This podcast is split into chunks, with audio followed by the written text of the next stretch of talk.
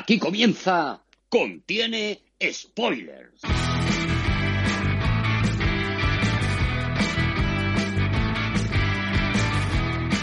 Muy buenas a todos y a todas, espero que estéis bien y que hayáis pasado una buena semana. Os comento una novedad del programa. He hecho un canal de YouTube en el que iré subiendo todos los capítulos para todas esas personas que no están acostumbradas a las plataformas de podcast.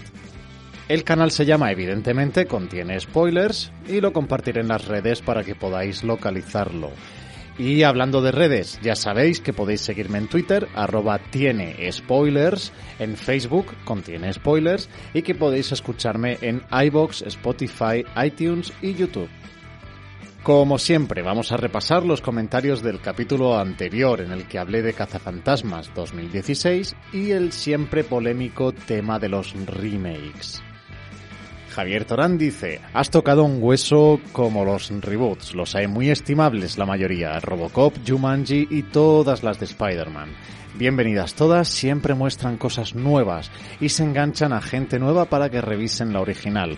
Otro tema son las secuelas, nunca saben cuándo dejarlo. Javier toca aquí varios temas clave. Para empezar, quiero personalmente poner en valor las dos películas de Amazing Spider-Man, protagonizadas por Andrew Garfield. Películas que si bien tienen defectos, que los tienen, en mi opinión no merecían todo el odio que recibieron. Concretamente, una de las escenas eh, de la segunda me parece sobresaliente. Ojo que viene spoiler. Hablo de la escena en la que Gwen Stacy muere muy bien dirigida, muy bien planeada y magistralmente interpretada por un enorme Andrew Garfield. En cuanto a las secuelas, si bien es cierto que a veces se pasan de rosca, yo esto lo acuso más en las series, donde se nota demasiado que ya no saben ni qué hacer en la mayoría de los casos. Tanto Rubén de la Llave como Javier, que ya se han convertido en comentaristas habituales, dicen que aún no han visto Cazafantasmas 2016. Pues nada chicos, ya sabéis que os la recomiendo y que espero sinceramente que os guste. Eva me dice que le gusta el programa, pero que le parece muy corto. Curiosamente, este es un comentario que he recibido más de una vez, eh, pero sinceramente prefiero el programa así. Digo exactamente lo que quiero decir, tratando de no irme por las ramas, aunque no siempre lo consiga, y no tengo intención de alargar algo sin sentido para que dure X tiempo. En cualquier caso, si en algún capítulo tengo algo más de lo que hablar, pues durará más. No me he marcado que cada capítulo dure alrededor de 15 minutos. Cada uno dura lo que me ocupa aquello que os quiero contar. Pero evidentemente me encanta que me digáis eso porque significa que os quedáis con ganas de más. Muchas gracias a los tres por escucharme y por los comentarios. Y gracias también a ti que has considerado oportuno darle al play y pasar un ratito conmigo. Y ya que has llegado hasta aquí, a lo mejor te apetece compartir este podcast en tus redes sociales y recomendárselo a todos tus amigos, conocidos y familiares. Ya sabes que eso me ayuda y anima enormemente a seguir haciendo más capítulos. Sin más, yo soy Guillermo Hernández y esto es Contiene Spoilers.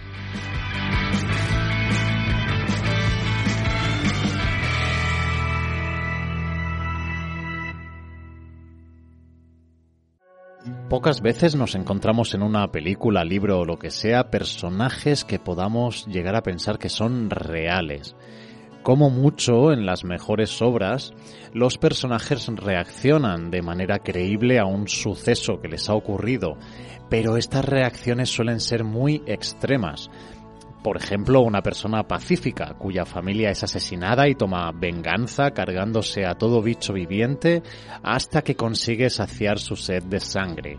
O el típico gruñón huraño y desconfiado que descubre el valor de la amistad tras unas aventuras en las que sus amigos le ayudan a deshacer el entuerto de turno. Vale, te lo crees porque piensas que tú harías lo mismo, pero siendo sinceros suele tratarse de hechos muy extremos, el asesinato de la familia, por ejemplo, y las reacciones son muy extremas.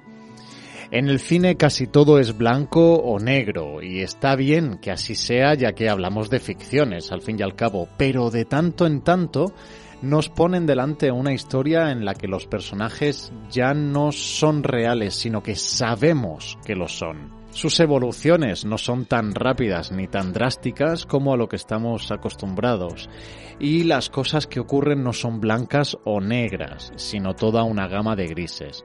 No hay grandes acontecimientos dramáticos que fuercen a estos personajes hacia un único destino. Una de estas películas es la sorprendente, maravillosa e indispensable Tres anuncios a las afueras. Esta peli está dirigida por Martin McDonagh y protagonizada por, ojo, Frances McDormand, Woody Harrelson y Sam Rockwell. Os recuerdo una vez más el nombre de este programa, contiene spoilers, así que avisados estáis.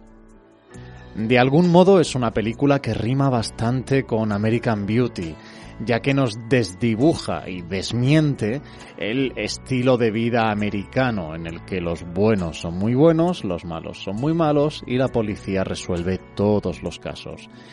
Es difícil hablar de esta película y de todas sus lecturas y subtextos sin andarse por las ramas, así que voy a tratar de hacerlo lo mejor posible, pero os ruego que me perdonéis si divago un poco. Empecemos por lo que decía al principio, el gran hecho dramático, que podría ser el eje central de cualquier otra película y que da punto de partida a nuestra protagonista, ha ocurrido antes de que empiece la peli. Hace un año alguien violó, asesinó y quemó a su hija. Aún no se ha encontrado al culpable y no hay pistas y nuestra protagonista alquila tres vallas publicitarias en las que cuelga unos anuncios atacando al departamento de policía. La tranquila vida en el pueblo se sacude. Para empezar, el espléndido guion no para de putear a sus protagonistas y, por lo tanto, a nosotros. Al personaje de Frances McDormand no solo le han matado a su hija, es que su exmarido es un maltratador que la ha sustituido por una chica absurdamente joven. Su principal antagonista en la historia, el sheriff al que encarna Woody Harrelson, se muere a mitad de la peli y le presta además una ayuda con bastante mala leche, dejándola con tres palmos de narices. Este mismo sheriff le deja una nota diciéndole que estos casos se suelen resolver porque alguien se va de la lengua en un bar y, oh sorpresa, Alguien se va de la lengua en un bar, confesando una violación, pero se demuestra que no es el hombre al que estamos buscando. Vaya por Dios. Y los actos vandálicos que comete esta mujer acaban con heridos, aunque no fuera esa su intención. Todos los personajes durante la cinta le van diciendo y demostrando lo equivocado e incluso perverso de sus acciones, de una manera u otra. Esta mujer es cuestionada siempre y de maneras que el espectador además puede justificar. Como ejemplo tenemos las escenas de la cena con el personaje de Peter Dinklage o como se pronuncie y esa otra que comparte con su hijo en el coche. Y además nunca llegaremos a saber quién es el asesino de su hija, ni falta que nos hace, os lo aseguro. Sam Rockwell da vida a un policía del que se nos deja claro desde el principio que no es trigo limpio. Se nos da a entender que ha ejercido brutalidad policial y vemos a lo largo del metraje varias muestras de su violencia. La putada es que después sus enemigos, entre comillas, le muestran compasión. ¿Y qué decir del pobre sheriff de Woody Harrelson? Quizás el personaje más puro, honesto y decente de la película y va y se nos muere a mitad de metraje. En una escena además tierna, evocadora y preciosa. En serio, esa escena te deja sin palabras.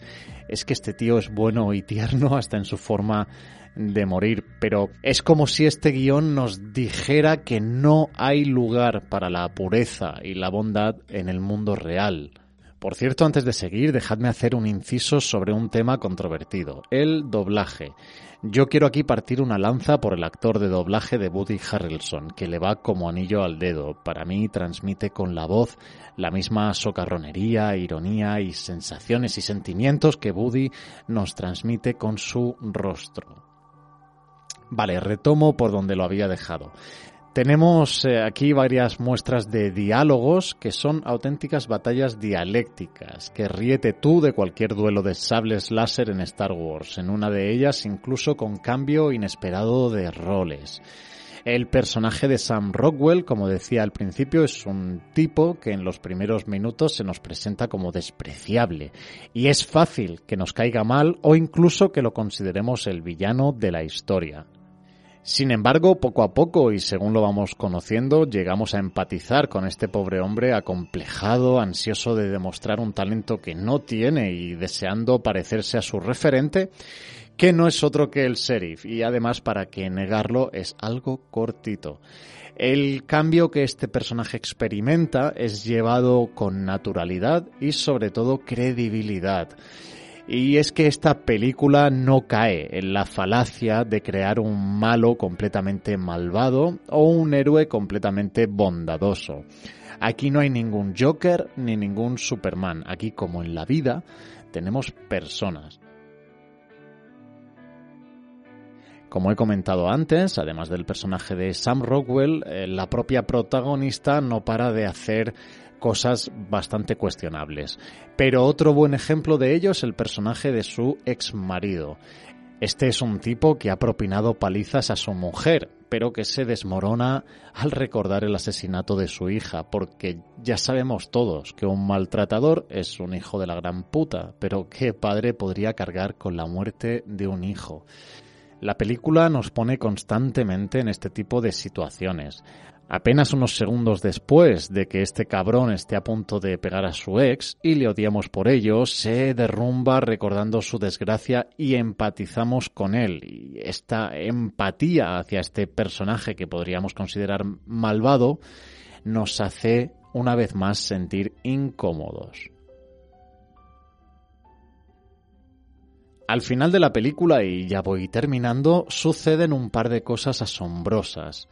En primer lugar, tenemos a este Sam Rockwell ya convertido en una buena persona, entre comillas, más o menos, contándole a Frances McDormand que ha encontrado a un violador. No es tu violador, le dice, pero es un violador. Y acuerdan ir a matar a este tipo. Al día siguiente, en el coche, de camino a cometer el asesinato, ellos se preguntan si de verdad podrán matar a este hombre y dicen no lo sé, lo decidiremos por el camino y nosotros nos quedamos con la firme convicción de que no lo harán. Porque estos personajes, estas personas que a mí se me antojan reales, han comprendido que matar a una persona no es fácil y desde luego no es algo que deba tomarse a la ligera. Han comprendido a través de sus experiencias que la vida es algo que no se debe despachar como quien mata una mosca, ¿Cuántos de nosotros no habremos leído o visto noticias de violaciones o asesinatos y hemos pensado que de tener la oportunidad nos cargaríamos a esos malnacidos? Sin embargo, luego hay que estar ahí. Tienes que tener a ese cabrón desarmado enfrente de ti y mirándote a los ojos. Nunca me he visto evidentemente en esa situación y espero no tener que verme nunca, pero quiero creer que para una persona normal quitar la vida a otro no es sencillo, en absoluto. Y eso es lo que nos demuestra esta pareja al final de la cinta. Por último, y prometo que ya termino, quiero hablaros de un detalle insignificante que me llamó la atención justo al final de la película, cuando los dos van en el coche. En el momento en el que ellos se dan cuenta de que quizás no serán capaces de matar al tipo y dicen lo decidiremos por el camino, la cámara corrige una ligerísima inclinación en el plano, tan ligera que ni la habíamos advertido, y recupera la horizontalidad, la rectitud, por decirlo de algún modo. Sé que no os he hablado de la excelente dirección, las actuaciones prodigiosas, la fotografía, los colores o de la banda sonora, que todo ello, por cierto, me ha encantado. Pero sinceramente me da bastante pereza, sobre todo porque eso ya lo podéis encontrar en miles de críticas y reviews que hay por ahí. Yo quería, como siempre, hablaros de las cosas concretas que me han fascinado de esta peli, quizá por ser menos comunes.